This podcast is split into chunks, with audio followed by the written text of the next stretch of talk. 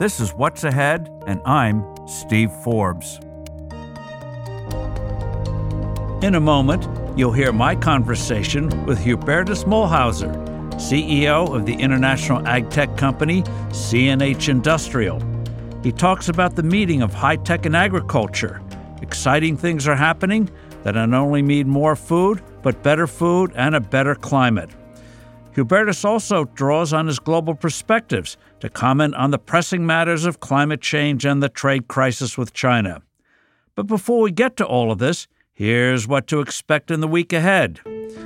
On October 30th, Wednesday, we get what everyone is awaiting for the estimate of GDP for the third quarter. It's slowing down the U.S. economy, but how much? What's happening to business investment? Without investment, we don't get future growth. Also on that day, we get the ADP National Employment Survey. ADP is a private company, but it keeps tabs on job creation. It's a good harbinger for the federal job creation report a few days later.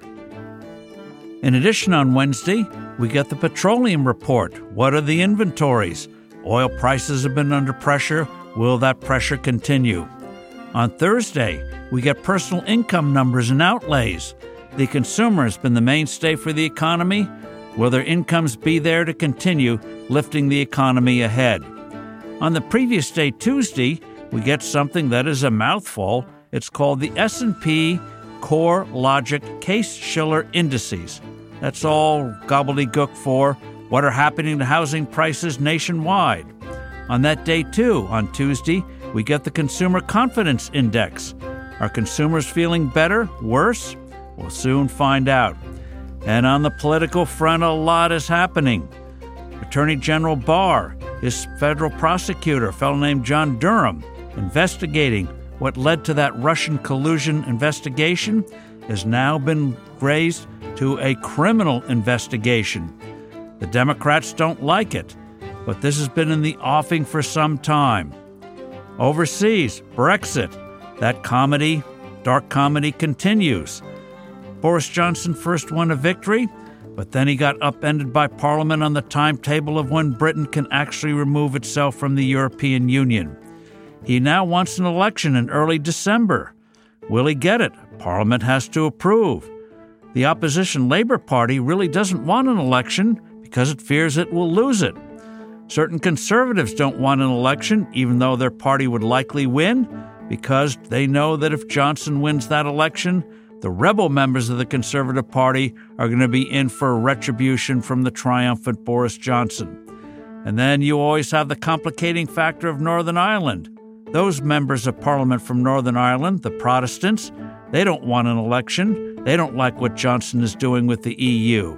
So, more drama from Britain, not just on the royal side, but in Parliament as well. On the trade front, President Trump once again is making noises that a China deal is in the offing. Well, will we finally get one? A substantive one that can guide business, allow them to know what the rules of the road are so they can make investment. Business investment has been slowing down because businesses don't know what the environment's going to be like in terms of what the rules of the road are. Will Congress get around to approving the new NAFTA deal, what they call the U.S. Mexico Canada Agreement? It would pass the House of Representatives, but Speaker Nancy Pelosi continues to block a vote. She doesn't want to give any victory to Donald Trump, even though it's going to hurt the U.S. economy. Watch out if the U.S. goes after Europe by imposing tariffs, which are sales taxes on auto imports from Europe and also the import of auto parts. If the U.S. goes ahead with a tariff there, all bets are off on the U.S. economy next year those tariffs would throw Europe into a recession, and we would feel it as well. And of course, in Israel, whose politics in this small country are probably one of the most complicated in the world, the leader of the opposition, a fellow named Benny Gantz, has been tasked with forming a government. The incumbent Prime Minister Bibi Netanyahu failed to form a government after this last election. But the betting is that Benny Gantz will fail, that Netanyahu will get another chance, and it's likely that Israel will get its third election within 12 months in a few weeks ahead. So, plenty happening here and overseas. Our special guest today is Hubertus Mühlhäuser, CEO of CNH Industrial, which is a major designer, manufacturer, and seller of agricultural equipment and commercial vehicles. It is, by the way, the second largest agricultural manufacturer on the planet. Hubertus, thank you very much for joining us. Steve, thank you very much for the invitation. It's a pleasure to be here with you today.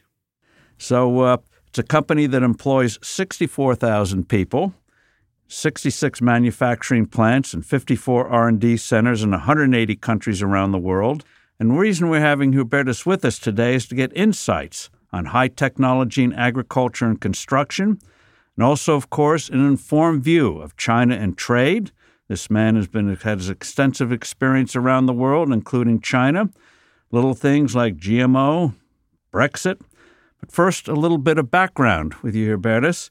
You grew up in a manufacturing family. Tell us about that. Yeah, yeah. I, I grew up um, in the middle of nowhere, in the neck of the woods of Germany, between a small town between Frankfurt and Heidelberg. And I was born into a an entrepreneurial family um, doing manufacturing uh, equipment and, and doing tunneling equipment. But I was the second born, and um, in Germany um, at the times, the oldest um, got the farm, and the second one had to basically see where future lies. So that basically then sounds like the British. yeah, a little bit. A little First bit. one got the stuff. Yeah. The second one had to go out and earn yeah, it on his own. Exactly. No, but in all honesty, I, I discussed it out with my siblings, and my older brother uh, wanted to go into the business. So I decided to learn a lot from the family business, but um, to take my future outside. And then when I was young, I joined then Arthur D. Little, and at the time, a very prestigious um, American consultancy. And I worked um, for many, many international companies for many, many years. And that brought me also to Switzerland. So and today I carry also a Swiss passport next to my German passport. And you speak four languages. Yeah, well, I understand, and, and I do speak them as well. Sometimes better, and sometimes so it needs a couple of hours to basically get back. But it's, it's so kind of English, German, Spanish, and French. And French, exactly. Yeah. Now, uh, after uh, Arthur D. Little, you went to a company called AGCO, agricultural company. Tell yeah. us about that. Yeah, AGCO, that was um, kind of, you know, after 12 years being a consultant, I, I felt I want to go back into the real world, into the Do industry where, where, things really happen. And um, and I got an offer from the from the CEO that just was appointed CEO of AGCO Corporation. And um, yeah, and I joined him as an officer. And um, and that was my my first experience in the agricultural world very global company. Um, they have also uh, multi brands, and um, so you know, in the seven years I stayed with them, I I traveled a lot. So I was responsible for China, was responsible for Europe, Africa, Middle East, managed their engine business at a side. That was a very interesting experience, and and that was the time where I fell in love with agricultural machinery, so to say. And you uh, mentioned China. You uh, led the drive of AGCO into China. Tell us uh, about that? Yeah, it was an interesting time. I mean, I in China for the family business actually, I did internships while I was studying. So I was already in China um, just after Tiananmen, early 90s. So so China at that time was a very very different place. I remember that I um, I was renting a bicycle and I was um, driving through the, streets of Beijing, early 19s on a bicycle. I think if you tried that today, you, you wouldn't make two hours. And um, not a minute even, you would be rolled over by, by buses and cars. But at the time, that was the, the normal way to go about in China. And um, my main concern at the time was to avoid the holes in the streets um, of Beijing. So, so that was a that was a very different experience. And then, basically, when I came back then uh, with AGCO Corporation to China, of course, the country has significantly changed. Uh, it has become um, the powerhouse that it is today. Um, and um, and my objective was to localize farm machinery there because just selling farm machinery into China was um, was not going to be sustainable. So so when I when I became responsible for the Chinese piece um, in early 2000, we had like 15 people in a small office in Beijing. When I left, we had more than a thousand and um, three different manufacturing sites. So it was quite a ride. It was a very very interesting development, and and I think AGCO is still enjoying today um, the footprint that they have in China.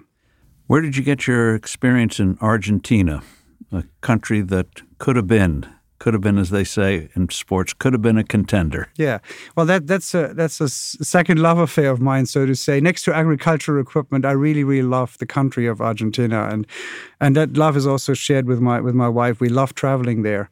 We got very very good friends there, and um, actually, I got to know Argentina when I did a stint at university. I studied for a year at the Universidad Argentina uh, um, Argentina um, UADE um, so I have to basically spell it correctly. It's UADE, Universidad Argentina de la Empresa. So it's like an MBA course that I that I did there. Um, and um, and while I was there, I I met a lot of very very interesting and very very nice uh, people. Um, you know, with some with German heritage, some with, um, and that's my very very best friend. Um, he has a Basque history. His name is Hector Mocorrea. And actually, I named my small son Hector, um, our youngest, after him. So Hector Mocorrea is the godfather of our little Hector Mühlhäuser.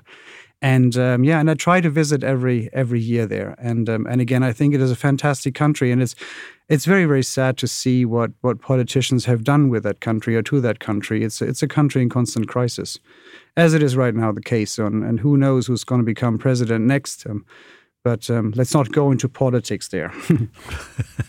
well, it's always out of date by the time uh, the end of the day, anyway, like the currency. Uh, after AGCO, you uh, did a stint with the family business again.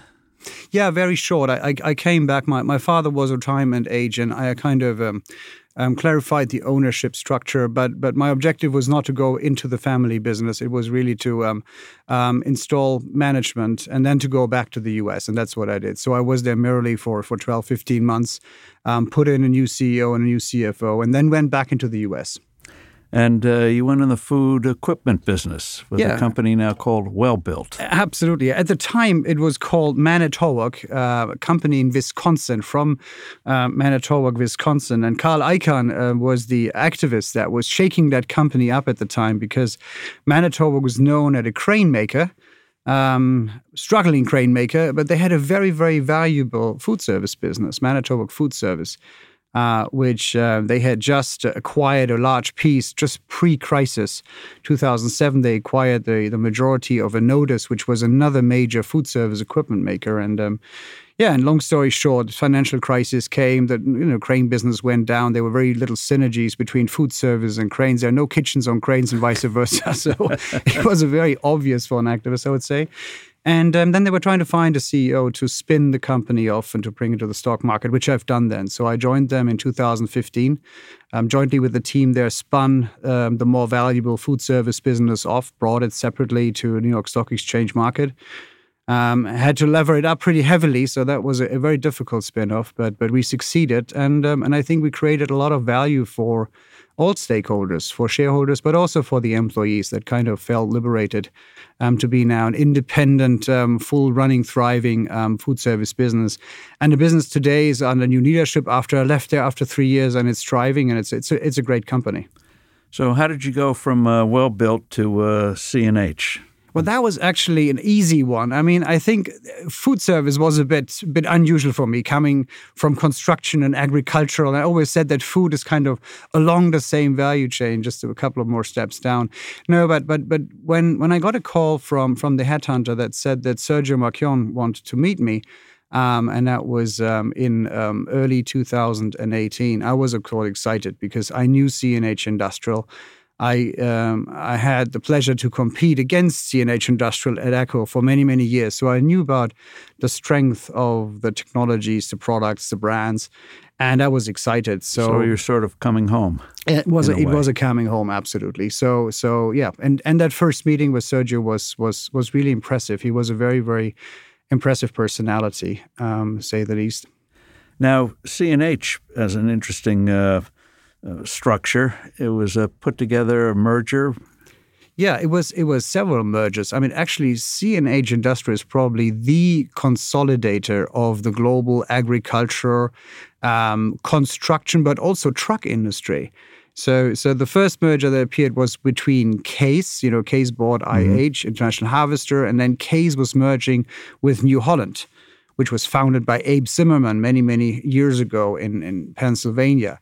And um, and the Agnelli family, the Italian Fiat Agnelli family, they have bought into into um, New Holland and then basically merged these two businesses, uh, which then consequently merged with the entire industrial business of Fiat. Um, because if you look at CNH Industrial, what CNH Industrial is today is it's kind of the industrial piece of the Fiat Imperium.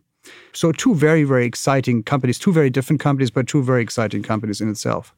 Uh, let's talk about agriculture. We all know the importance of increasing agricultural production. Uh, in a few decades, we're going to have almost 10 billion people in the world, from seven, seven and a half billion today. And even as the world grows, despite what politicians do, you have a growing middle class, so what you might call the caloric gap, caloric gap, calorie gap between uh, developed and uh, developing yeah. is going to close. So that's going to mean more food production. So we'll probably need uh, in the next few decades 70 to 100 percent more uh, food output. And uh, what a lot of people don't realize is how high tech ag is becoming in terms of measuring, in terms of how they do plowing, soil, and everything else. So uh, you're dived right into it. Talk about AgExtend as one of the things you're doing. Yeah, I mean, AgExtend is an interesting, but before talking about AgExtend, just just telling you a little bit how how the farm equipment scene it has evolved into being a high tech um, equipment mm-hmm. industry. I mean, if you look at farming today, you have kind of three different areas where we're investing. And all our investments are geared towards connecting the equipment in order to allow information flow and into automation. So we are investing into the fleets. So all our equipment is connected to make predictive preventive data and to also locate where the equipment is in the field at respective time. And then the second investment is into, we call it field, which is all about auto guidance, auto monitoring, automation. So if you drive today one of our combines, you can actually put a child on that combine. Everything is automated, automated sensoring and and all kind of difficult knobs that you have to press or, or, or switch. It's all done automatically today. And also the, the fact of the driving. So the combines rides on its own as the tractors do, and they are always satellite steering. And what is very interesting is the third area, which is the digitalization of the farm. We, we call it digital agronomy. And that's really where most of the productivity gains are going to come in the future because it is telling the farmer when to do what operation where. So it's merely taking the information from the soil, from the weather, from your irrigation, from your equipment, from your seeding companies and then really giving that data to the to the farmer. And that is an exciting development. And um, we are investing hundreds and hundreds if not billions of million into these developments. And now i come to AgExtend um, because a lot are we doing ourselves but there's so much innovation and change ongoing in agricultural that there are merely every week another startup popping up. And rather than investing all our money into one startup, we kind of opened, um, so to say, an incubator for these startups. We call it AgExtend, so it has our brand, and so it's agricultural experimental technology. Um, and we allow those startups that we pre-selected to sell their ideas, their solutions, their products exclusively. Com- oh, okay. Exclusively through our channel, and that is a very interesting thing because I mean this does not always have the case or the New Holland quality, but the farmers are okay with it because they know it's experimental. And while those companies are still in the early stages, we are working with them side by side. So we're doing co projects, innovate them, but we leave them untouched because we like this entrepreneurial spirits of these smaller companies. And then once these companies grow and are sustainable, obviously that is then the point where where we we can offer them and where we have a dialogue of becoming an owner into those companies. And currently we have like half a dozen of companies um, that are selling their equipment through us. One is an, an interesting one that's my favorite one. Um, it kills weeds with electricity so you pump a couple of thousand volts into into electric the weeds. Pulses. It's electric pulses rather than um, your good Roundup, your chemicals. So it's chemical free um, um, uh, weed weed killing. Um, or it's sensoring technologies. You know, Soil Explorer is one of the the ones where well, you, you do weather, the, you do soil, no, you, you do, do, crops now. We do everything now. It's it's and this is rapidly growing as as these new startups are coming, and as we're very open to those startups. I mean, again, we we don't say no to these two startups. We look at them. Obviously, there is a little bit of a filtering process and a sensitivity sensitivity check whether they're really sustainable. But if we think it's a good idea and it's really a value add to our end customers, we open our channel exclusively. And for these small companies, this means the world because all of a sudden you got access to thousands of sales points around the world. You can test your product overnight in North America, South America, Europe, or Asia. So it's a win win. A win for us because we're offering experimental technology to our customers, and it's a win for those companies. It's very interesting because one of the challenges of any company uh, that gets a certain size is getting uh, suffocated by bureaucracy, where process takes over uh, creativity. And you feel these uh, little startups prevents you from falling into that trap? Absolutely, I wouldn't. I wouldn't say that we're not in that uh, already with bureaucracy being nearly to seventy thousand people. But however, one of our core values, and I think that value is really embraced by our people, is entrepreneurship. And we literally spell it out what it means for us. It means fighting bureaucracy, you know, um, taking calculated risks, challenging the status quo. And I think if you have that mindset as a large corporation, you will still have bureaucracy, but at least you understand. How do you inculcate that culture to go beyond mere words from the top to where people actually feel it's a part of their everyday life? Actually, we review ourselves. Um, so, so every half year, you're going to have as a as an employee of CNH Industrial a review where you guys basically have your, you know, most of the time, you know, KPIs that you have to follow. Those are financial or non-financial performance indicators. And then we have also a set which is called values. And there we basically judge every individual by uh, how well it is adhering or she's adhering to the value set that we set out. And these values are first and foremost entrepreneurship. Then it's all about passion nothing goes without passion. You see that also in me. I think we, you, we need to have people that love what they're doing, that go the extra mile. And passion is something that you can really you can measure it, and you can basically give a feedback on that. Um, the third one is is um, is of course teamwork, and um, and that many companies have. But but if you then basically look how an individual has worked with a team. You know, we don't like prima donnas. We want to have people working alongside with teams. So that we're judging. And the fourth value we have is excellence excellence in everything we do. So these are kind of the um, the so performance. You, you, so you create teams for specific projects. Absolutely, and and those teams that we create are usually diverse.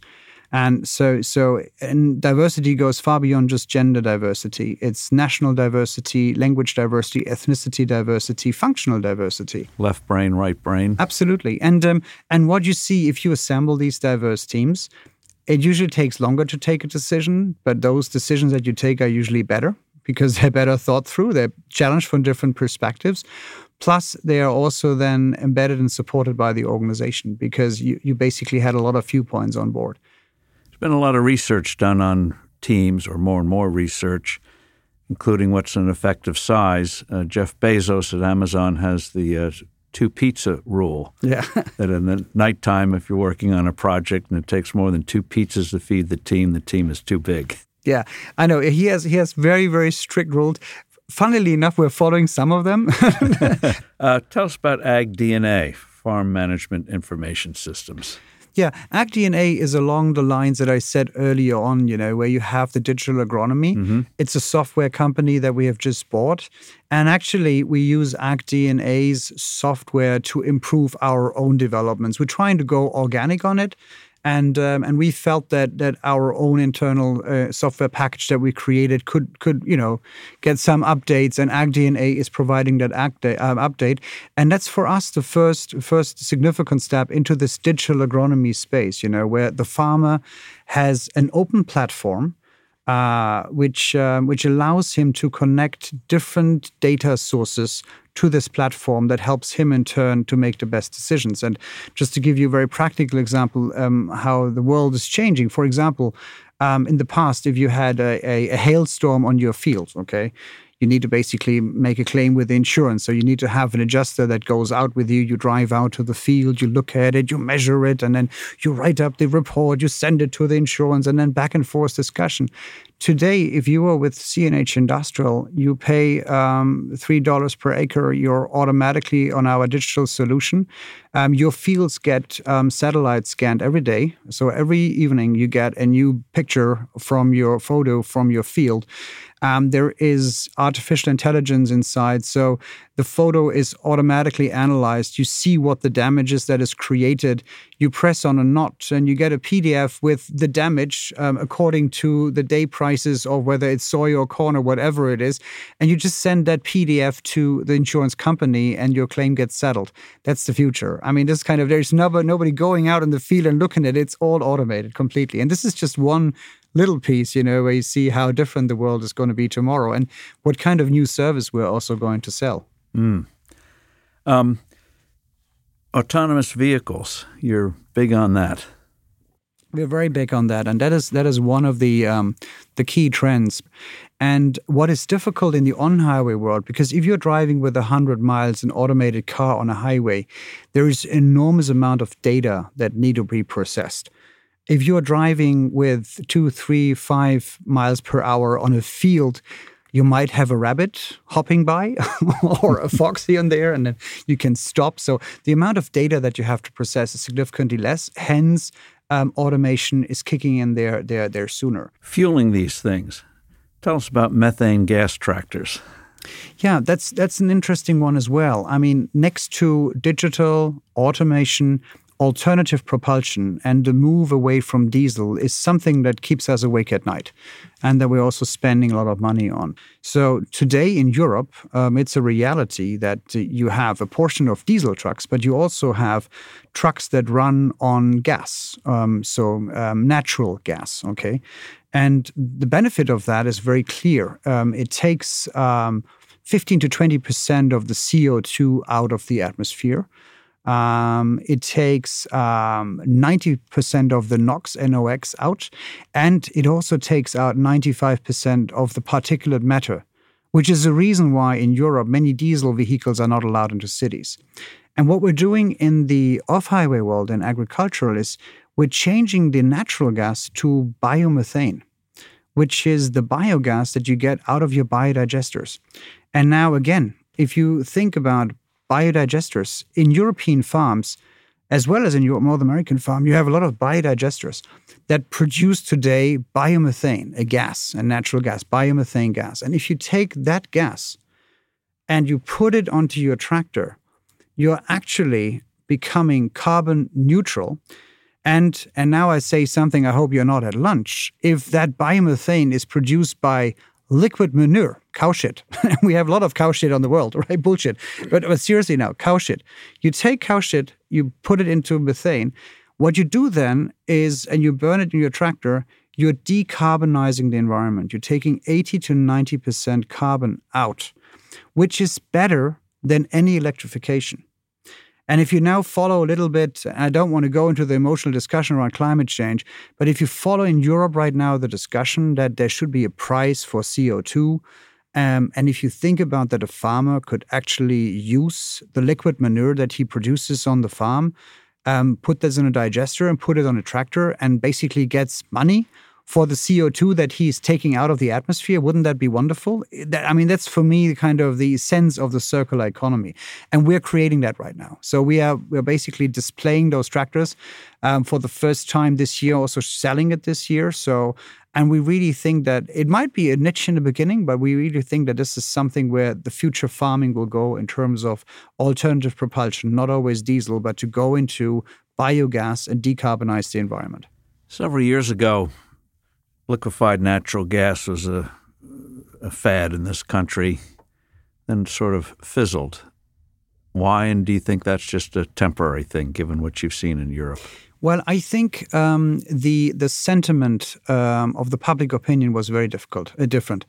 Um, I think, and again, this is in the US, unfortunately, a bit of an emotional thing. I'm, I'm more fact based.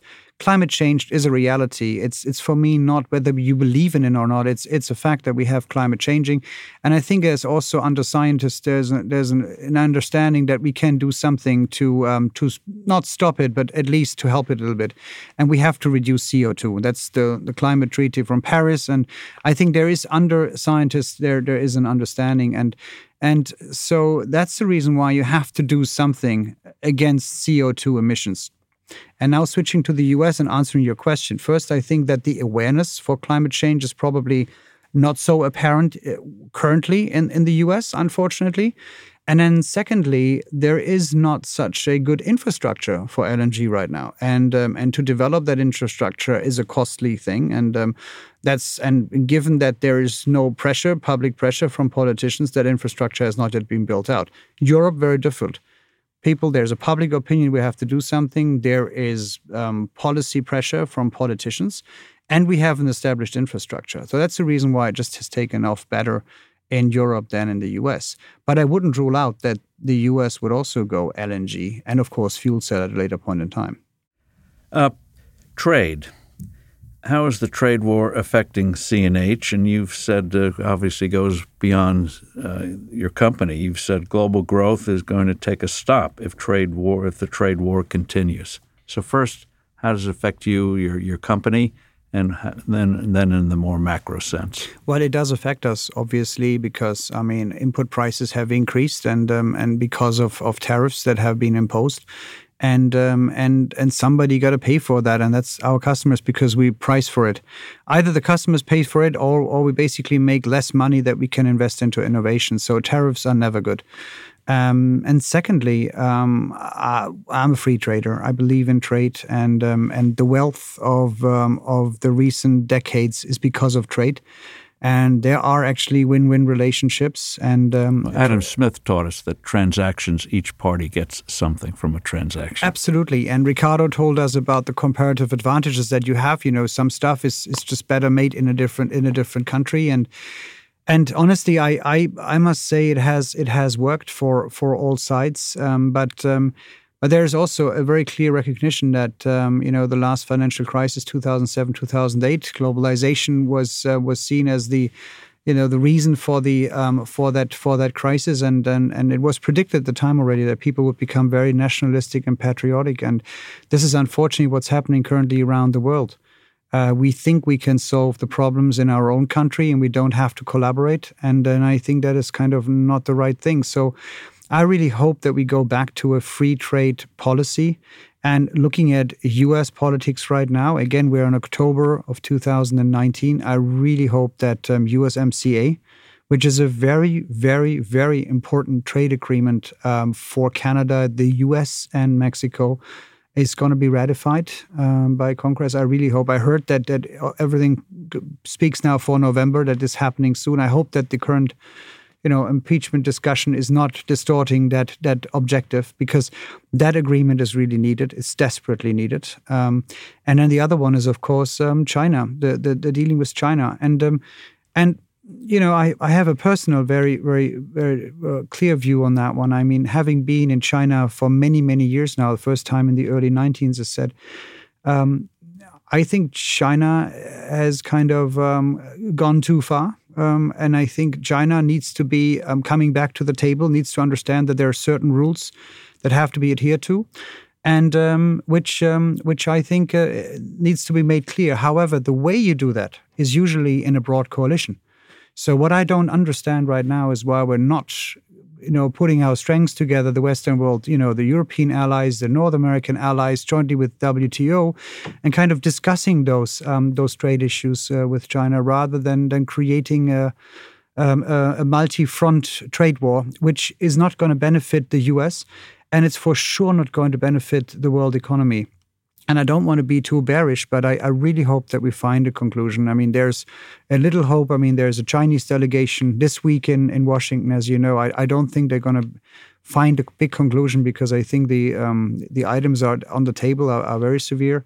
But I really hope that we find a resolution to that trade issue because if if this lingers on, it's going to not only affect CNH Industrial, it's going to affect um, um, all different industrial sectors, and it will it will basically put um, the overall growth of the world um, into question.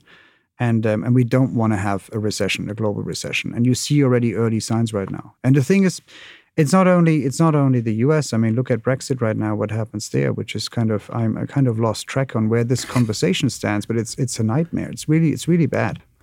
Intellectual property in China has that been a problem for you?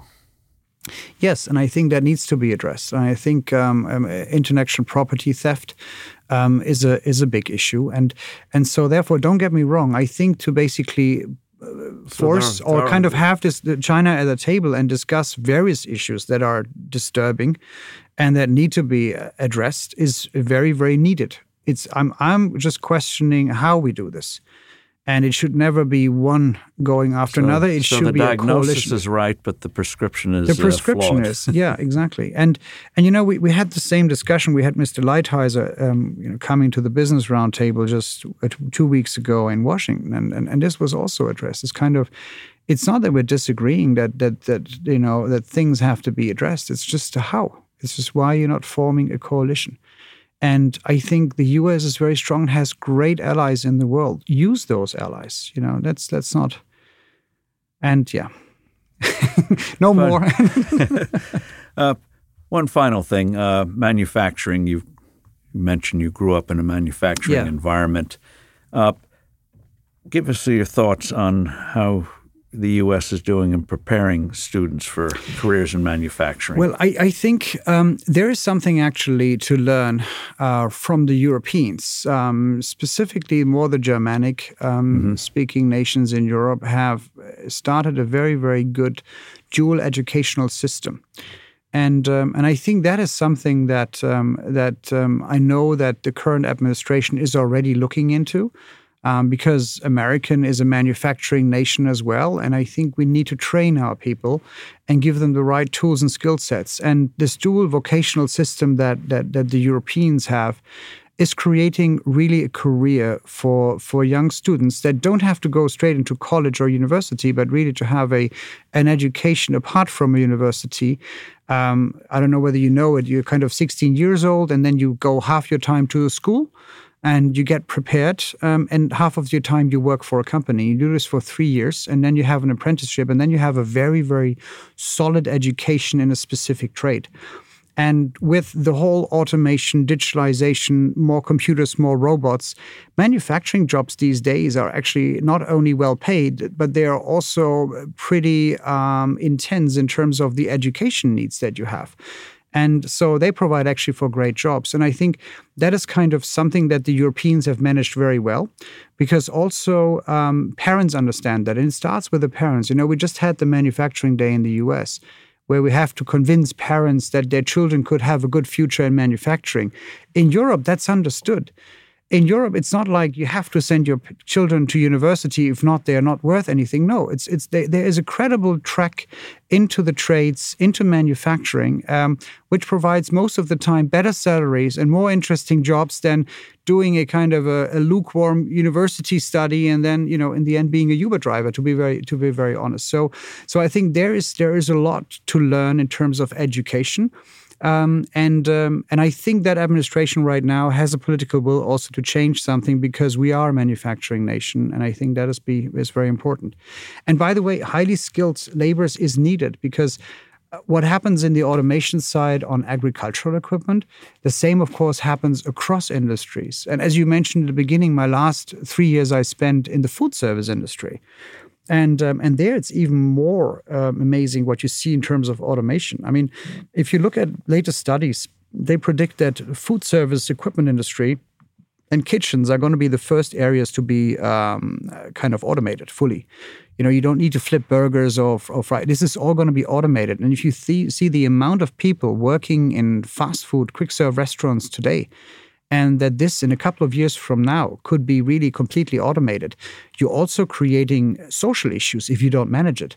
Because if those people then come to the job market, you know, they need they need to do something, you know, and not everybody is an Einstein, so not everybody needs to go to university. You need to basically educate the people in order to also manage the change in technology that is going to happen around us.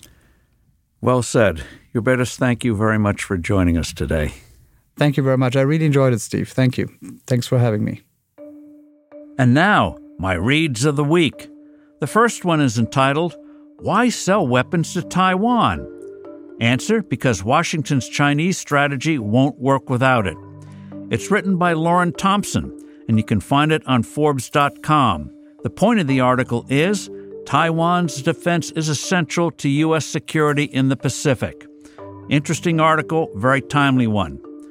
The next one is entitled This e cigarette tax could be hazardous to your health.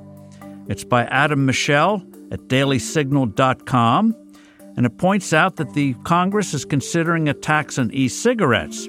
And for all the hullabaloo about e cigarettes, the fact of the matter is that they're 95% safer than the real cigarettes. Nonetheless, they're getting a bad rap. And what Michel points out is that if we put a tax on these things, all it's going to do is drive people to the real cigarettes and create a black market. Finally, a more personal one. This appeared on Forbes.com by Kristin Tablang, T A B L A N G, and it's called Thomas Edison, BC Forbes, and the Mystery of the Spirit Phone. Well, it turns out my grandfather was a good friend from time to time with Thomas Edison. And after a tiff, Thomas Edison sat down to an interview with BC Forbes, who founded our company 102 years ago. And he talked about his new project, a spirit phone that would let us communicate with the dead, living communicating with the dead. Edison expounded his bizarre theory, as it turned out. And after Edison died, no one could find this mysterious spirit phone. So interesting reading. Little light, but we need that right now.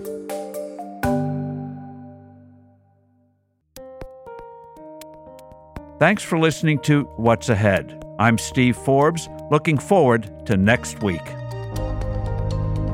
And if you could rate, review, and subscribe to this show, we at Forbes sure would appreciate it.